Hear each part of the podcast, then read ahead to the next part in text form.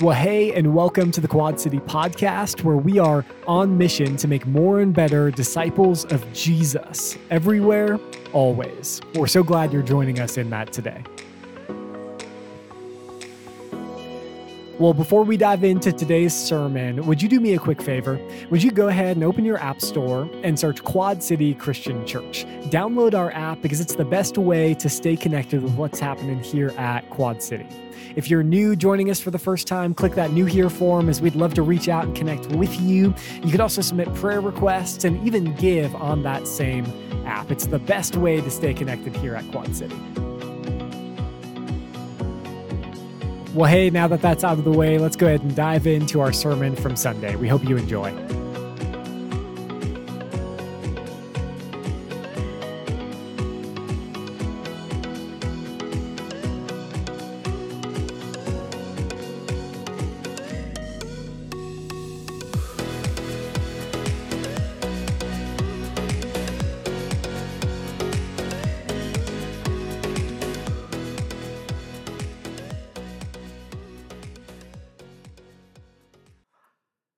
Well, welcome. My name is Jason. I'm one of the pastors here, and we are honored that you've chosen to start your week off by worshiping with us here at Quad City Christian Church. I want to welcome all of those who are joining us online from whenever and wherever you are. So grateful to have you with us, and a big shout out to all of those in Prescott Valley this morning. So grateful for you as well. If you're a newcomer with us, so glad you are with us. You are joining us in week three of what we're calling Excel. And this is a launch into a two year initiative, a discipleship journey where we are, as a church, uh, deciding that we're going to grow as better disciples of Jesus in order to fuel our ability to make more disciples of Jesus. And so we are grateful that you are here and as are a part of that with us today. Uh, how many of you got your books with you today? Brought your workbook? Okay, go ahead and grab those. If you don't have one of these, uh, go ahead and just raise your hand. We have some ushers in the back, and they would love to grab one of these for you, to hand one of these to you. So these uh, are workbooks that go along with this series. So in it, you'll find some place to take sermon notes.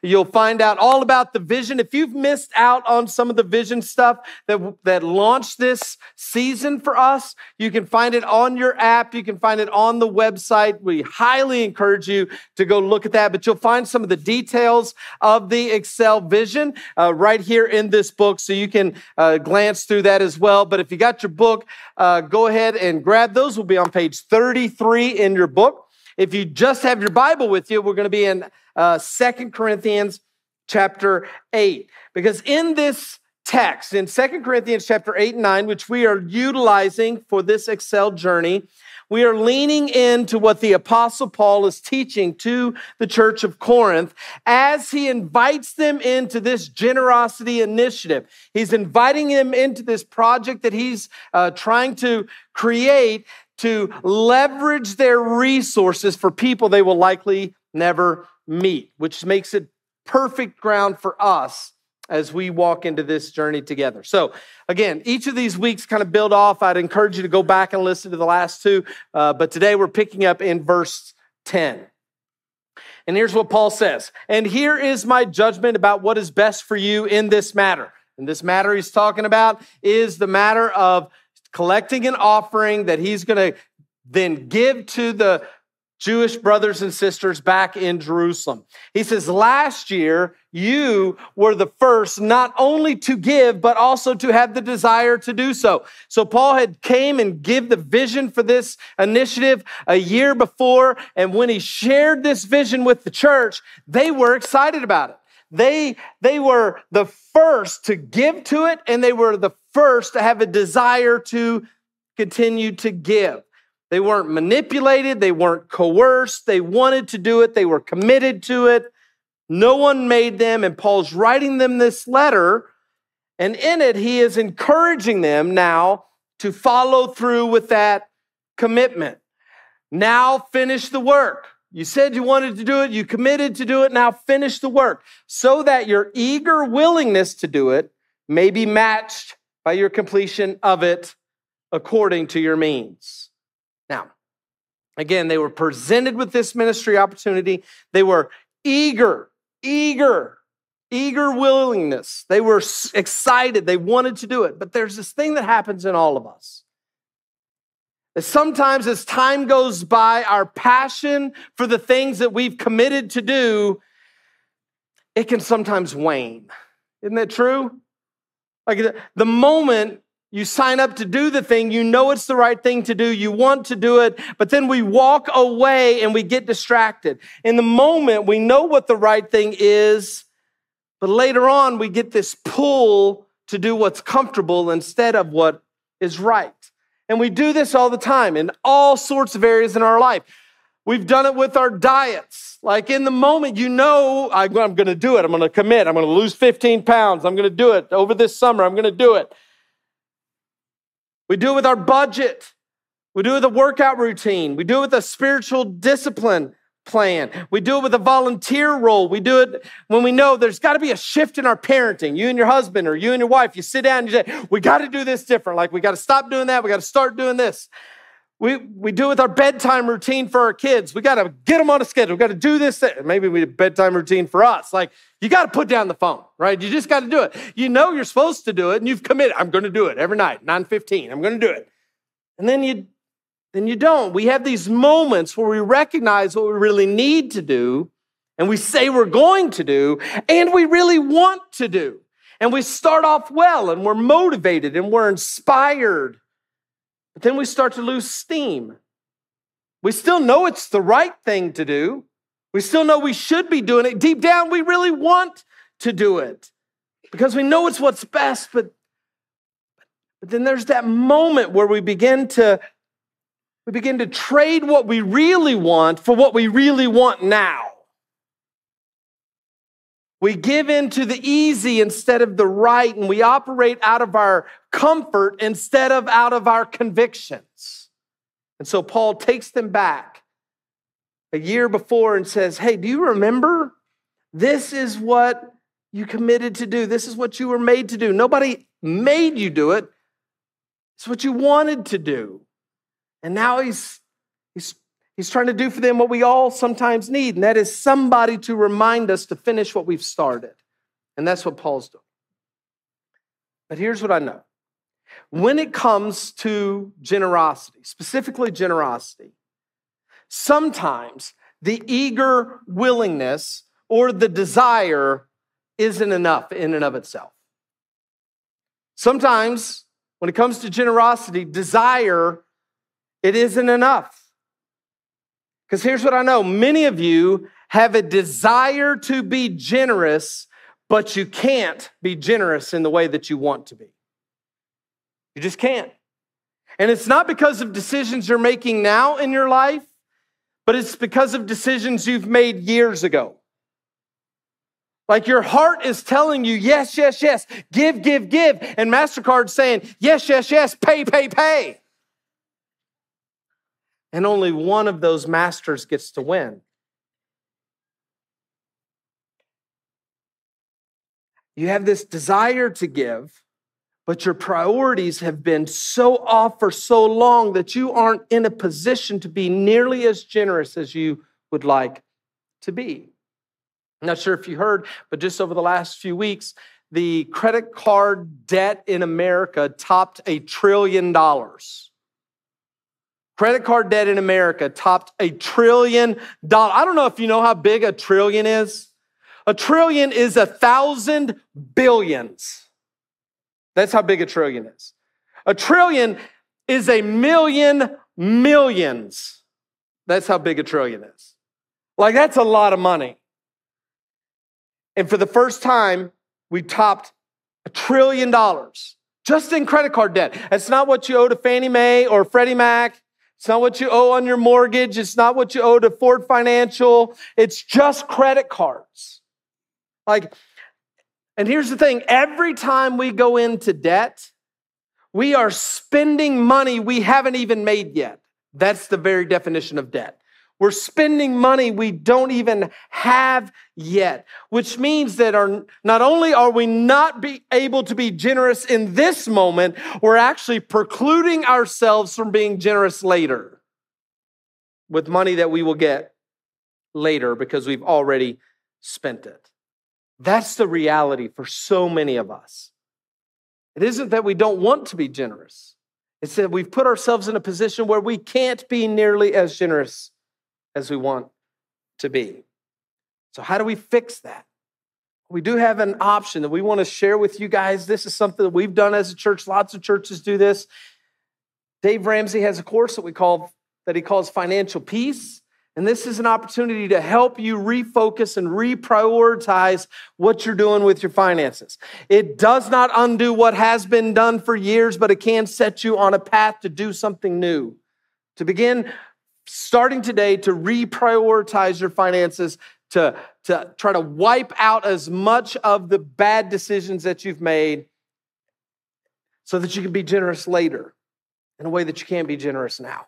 And we are willing to pay for half of this for you. We want you to do this. If you're in this position where you need some help to undo some priorities that you've lived under, we want to help. And so we're going to be offering this uh, starting, I think, in October 1st. Okay, October 1st. So it's coming up really soon during this 9:30 hour on both campuses so you can come to the 8 or stay for the 11 and and participate in financial peace right during this 9:30 hour. And I hope that you will do that.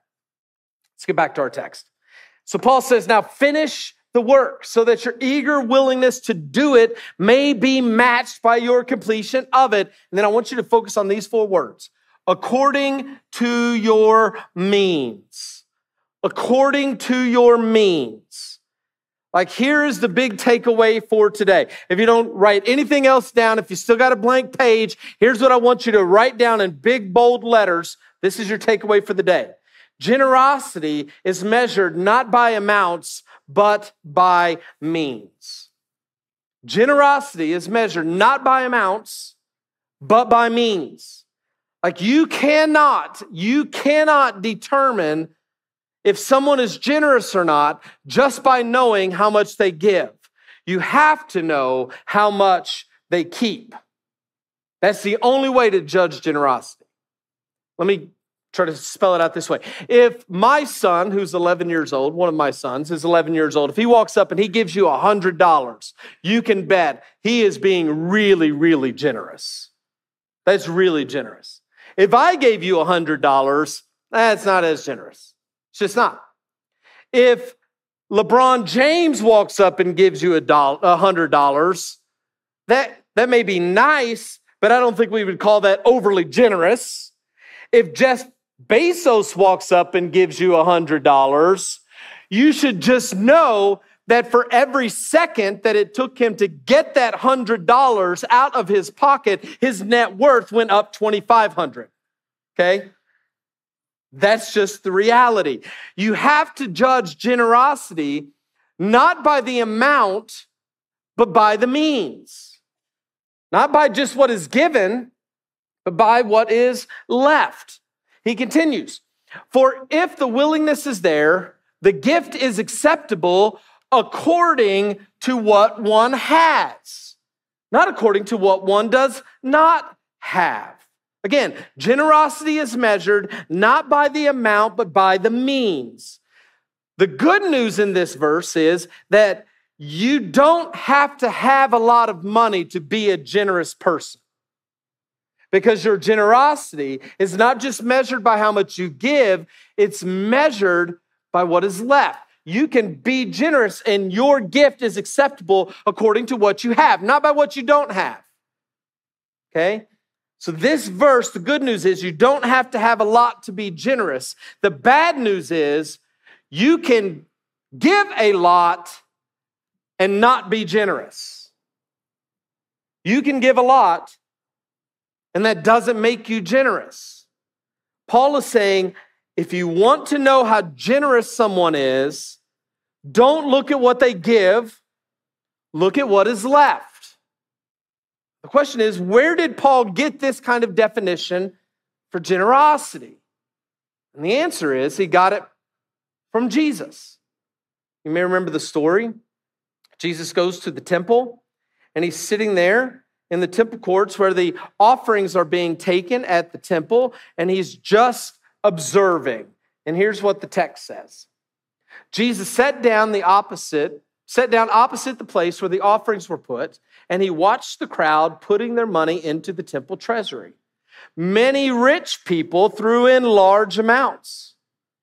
But a poor widow came and put in two very small copper coins worth only a few cents. Calling his disciples to him, Jesus said, Truly I tell you, this poor widow has put more into the treasury than all the others.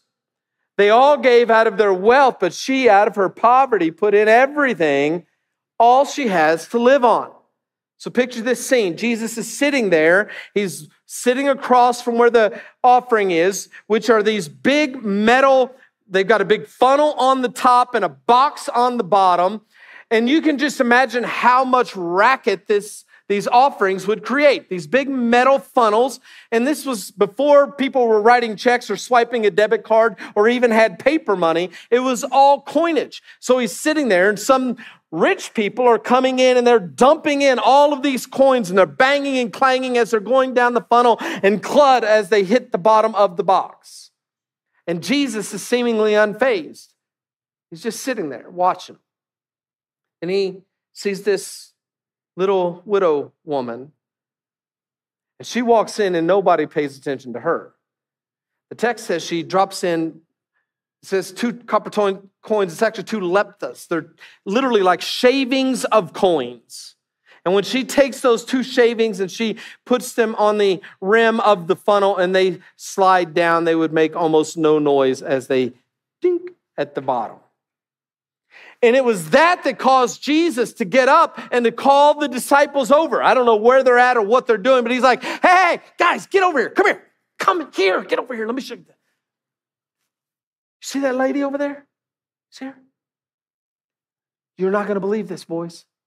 She put in more than in the treasury than all the others. Like, hang on. No, she didn't but she didn't. You see that guy over there? Like I heard his offering from 50 yards away. She didn't put in more than that guy. I watched it. Like he had two servants carrying the bags. But you don't understand. They gave out of their wealth. In other words, there's a lot more where that came from. But she, out of her poverty, put in what? What did she put in? She put in we can do better than that. It's on the screen and in English. Put in everything. She, she put in everything. Because again, again, generosity is not measured by amounts, it's measured by the means. They put in a small percentage, she put in a hundred percent which is why she gave more because the more isn't just about the dollars, it's about the sacrifice. And her sacrifice was far greater than all the other sacrifice.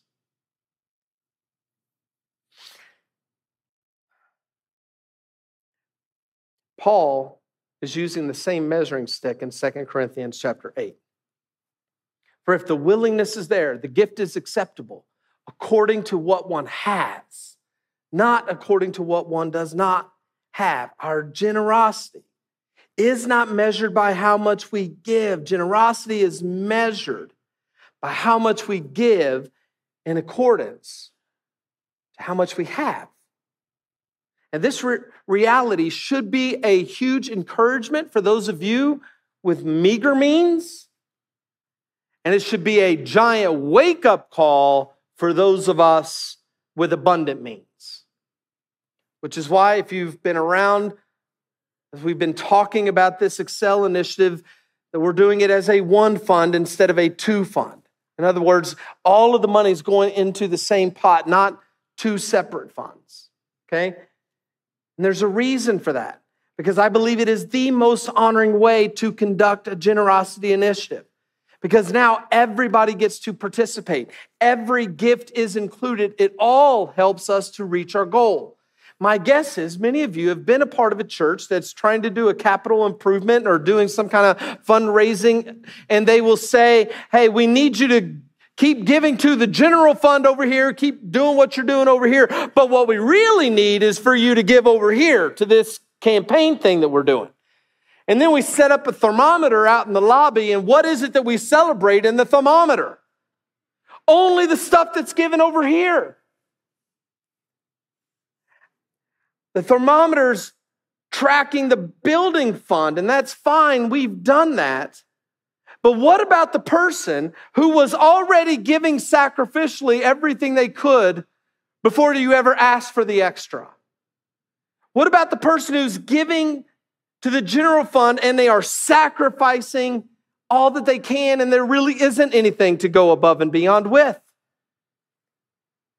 In that scenario, then their gift isn't celebrated, their gift isn't included, their generosity isn't talked about when we're reaching our goal. Their sacrifice is actually kind of taken for granted. We think all of the gifts ought to be included. We are one church, we have one mission, and we have one fund to, to make those initiatives come to life.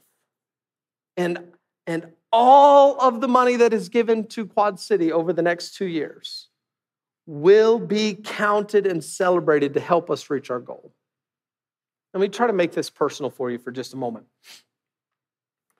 Um, as many of you know, my mother lives in my basement. She has her she has her own door, so she can come out.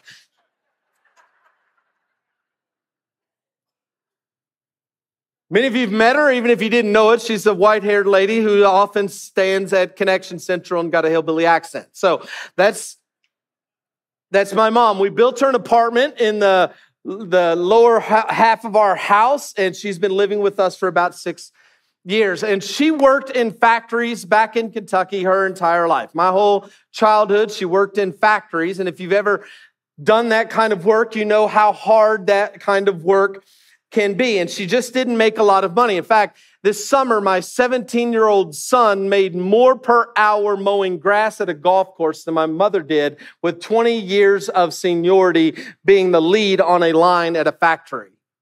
Like it's nutty where income has gone. And when it comes to matters of faith, my mother would readily admit there were a lot of things that she got wrong. There was one thing that I would say that she did get right. She was always generous. She always gave. She always gave to God through the church, even when we weren't necessarily going to church. She gave in the good times and in the bad times. She was always generous, even though she didn't have much. And now all she has is her Social Security check, and it isn't much. It is not near enough to live on your own in this community, but yet she continues to give faithfully off of her Social Security check every month.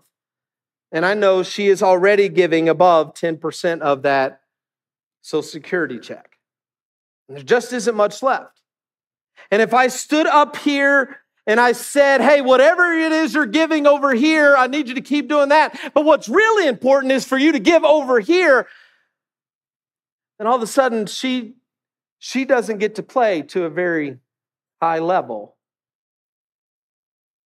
The reality is her participation wouldn't be that great because she's already sacrificing, and her generosity would likely be ignored which is why we've said from the beginning the primary goal for this initiative is 100% engagement. We want everybody to take a step in their generosity. We want everybody who calls Quad City their church to be a part of this two year generosity initiative. And every dollar that is committed and given over the next two years will be counted and celebrated and will help us to fulfill the mission to make more disciples of Jesus as we become better disciples of Jesus. Paul continues. Our desire is not that others might be relieved while you are hard pressed, but that there might be equality. There might be equality. The goal is equality. Equality of what? Well, again, it's not equality of money.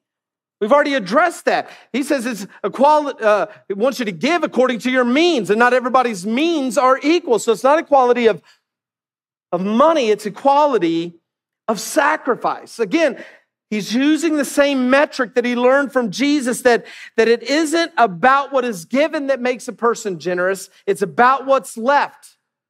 It's equality of sacrifice. But here's the question How do you know when your giving crosses the threshold and enters into sacrificial giving? Like, how do you know? How do you know when your giving becomes sacrificial? I love how Tim Dunsing, one of our elders here, puts it. He said, uh, you, you know your giving is sacrificial when it hurts a little bit. Like it ought to pinch a little bit. To give sacrificially, it ought to hurt a little. There was another pastor, guy named David Platt, who put it this way he says, You aren't really giving until you are giving up. And I think he's right. You aren't really giving until you are giving up. It ought to cost us something. Like that is the very definition of a sacrifice. It costs us something. Maybe it costs us the car we wanted to buy. Maybe it costs us the vacation we wanted to take. Maybe it costs us the renovation we wanted to do. Maybe it costs us an early retirement we were looking forward to. Maybe it costs us a hobby we really enjoy. Maybe it costs us a level of security because now all of my savings have dropped below a level that I am comfortable with. If it doesn't cost us anything, can you really call it a sacrifice? So you have your books, you can be reminded that, that we're, our goal is to, secondary goal is that we would somehow be able to raise 14.5 million to fund four mission initiatives over the next two years. Again, you can read all about them in the book. And here's what I know for us to get there, it is going to take equal sacrifice from all of us. Like we've been sharing this vision with people in different arenas for about eight or nine months. Some of you have heard some of this stuff going back to February, and you're like, I am so sick of hearing about Excel. And we're people beside you just hearing it today for the first time.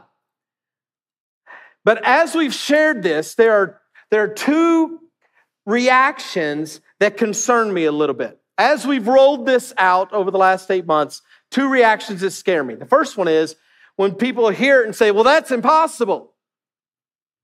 Well, that's impossible. Well, what do we give? What do people give now? And what, what's it going to take for? Oh, we can't, there's no way. The second that concerns me is when people hear it and say, Well, that's easy. Like both of these concern me a little bit because both of these reactions is a way for us to give ourselves an out. Because we say, well, that's impossible. It's a foolish endeavor, and I'm too wise to put my money into foolish endeavor. So, peace out. The other is, well, that's easy. I mean, I look around, I realize what the median income it is in Prescott. I see how many people we have in our church to do the math, to go to carry the one. Oh, well, of course we're going to do that. And there's this thing in us that says, I don't really have to sacrifice for us to do that because we got so many people, it'll get done whether I participate or not. And it's a way for us to give ourselves an out. And I just want you to know both of these mindsets are wrong. It is possible, and it won't be easy. It will take all of us being willing to sacrifice equally because this is a big goal. The only way that we are going to be able to achieve this goal is if 100% of the people who call Quad City their church home participate. But not just participate, engage equally in their sacrifice. Writing to the church of Corinth, Paul says, At the present time, your plenty will supply what they need, so that in turn, their plenty will supply what you need. The goal, the goal is equality. As it is written, the one who has gathered much did not have too much, and the one who gathered little did not have too little. There's going to be enough to go around if everybody sacrifices. That's what he says. The goal is equality. Everybody should engage. Everybody should give. Everybody should sacrifice. No one should give it all and no one should give nothing. But everyone should give sacrificially because we all have a desire to see the kingdom of God advance. And we know that at the end of the day, what we want to hear more than anything else is when we stand before our Maker, we want Him to say, Well done, good and faithful servant. Because we stewarded the resources our Father gave us well.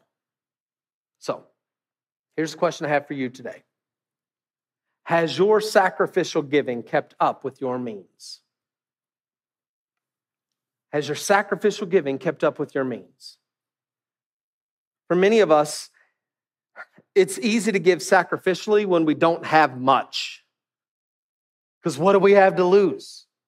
If you don't have much, you don't have much to lose. But as we are given more, as our income goes up, as our investment accounts grow, as our resources increase in value, it becomes easy for us to give more and sacrifice less. All the data tells us the more money one has, the less generous one is. You need to hear that. All of the data says the more money one has, the less generous one is. You can go check the Googles, the internet don't lie.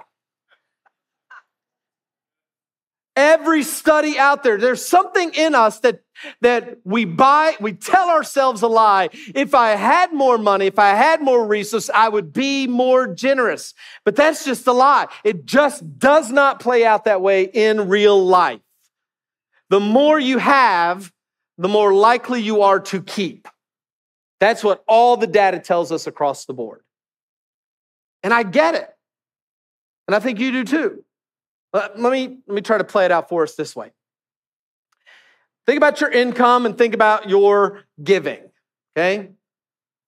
If I if I gave you $10 and I said, "Hey, would you mind giving back a dollar?" Course you would. Yeah, a dollar. What's $1 out of $10? Here's $1. I'll keep the 10. Here's here's I'll keep 9. You have to What's one dollar? Nobody cares. You'd give the dollar up. If I gave you a hundred dollars and said, "Hey, actually, can I have ten of it back?" Sure, of course. Ten dollars out of a hundred. What's ten bucks? Even if I gave you a thousand and said, "Hey, can I have a hundred? Ah, it's a, you asked me to give you a hundred dollars. Now we're ah, that that uh, that's a little little. That's going to take a little more strain, but Okay, $100, I'll give $100. What if it's 10,000? And I say, hey, can you give me a thousand? You want, wait, what? You want me to give you a thousand dollars? I mean, a thousand, that's a lot of money. Like a thousand, I can do a lot with a thousand dollars. I can fill up my tank if I want. I mean, I can, a lot of money. Like you're a thousand dollars, that's, I could do something with a thousand dollars. I mean, it, that stretches you a little bit to think about giving away a thousand dollars. Let's ramp it up. You got a hundred thousand dollars. Hey, can you give ten thousand of that? Ten thousand dollars? Like 10, that's a lot of money. Writing a check and just giving away a five figure, writing a five figure check and just giving it away. Ooh, that you're asking a lot. That is a huge sacrifice. Now, let's go one step further. A million dollars. Imagine, some of you don't have to imagine, you have resources of over a million dollars.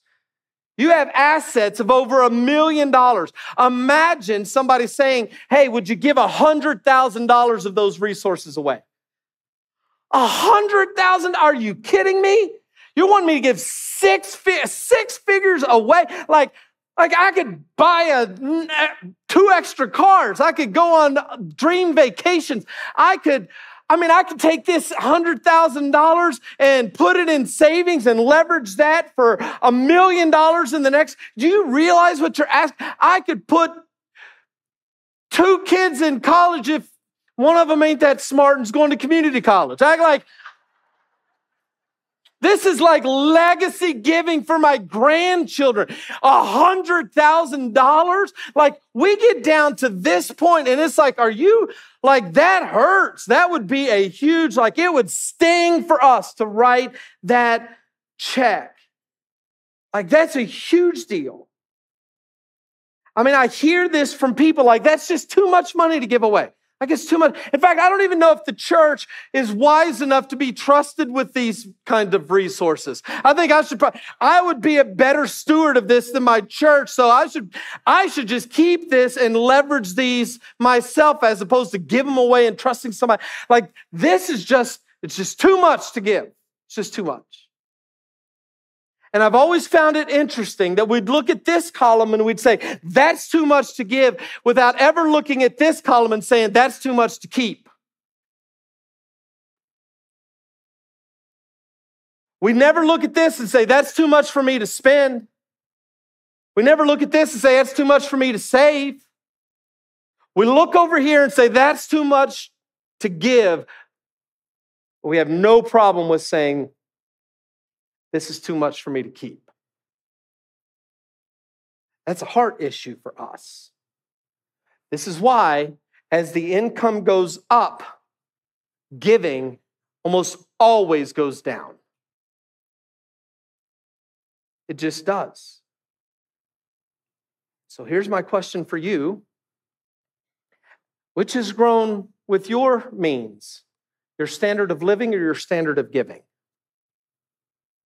As your means have grown, which has gone up more as your means have grown, the percentage you've given or the percentage you have kept? The reality is, for many of us, even though we are giving more than we've ever given, the sacrifice, the sacrifice that giving reflects is smaller than it's ever been. The check may be bigger, but the pinch is smaller because there's a whole lot more where that came from. Again, generosity isn't measured by amounts, it's measured by our means. And what the Lord is looking for isn't that we all give equal amounts, but He is calling us to all give with equal sacrifice. And I hope you will. Let me pray. Father, we are grateful that your word stabs at the idols in us. And where it is that we feel the pain, we know you are working on us to chisel away things that are not of you. And so I pray that you would stir up in us a level of generosity that reflects your generosity, that our sacrifice would be a reflection of your sacrifice, so we do it cheerfully and eagerly and willingly. In the name of Jesus, we pray. Amen. Amen. And thank you so much for joining us today here at the Quad City Podcast. Hey, our desire is that we would each look more and more like Jesus every day, week, month, and year. And we know that that doesn't just come from learning more about Him and His Word, but by actually applying it to our lives today. We hope that you take this message that you heard today and apply it to your life in a way that makes you honor Him. Well, thanks again for joining us today. Be sure to download the Quad City app, and we will see you again next time.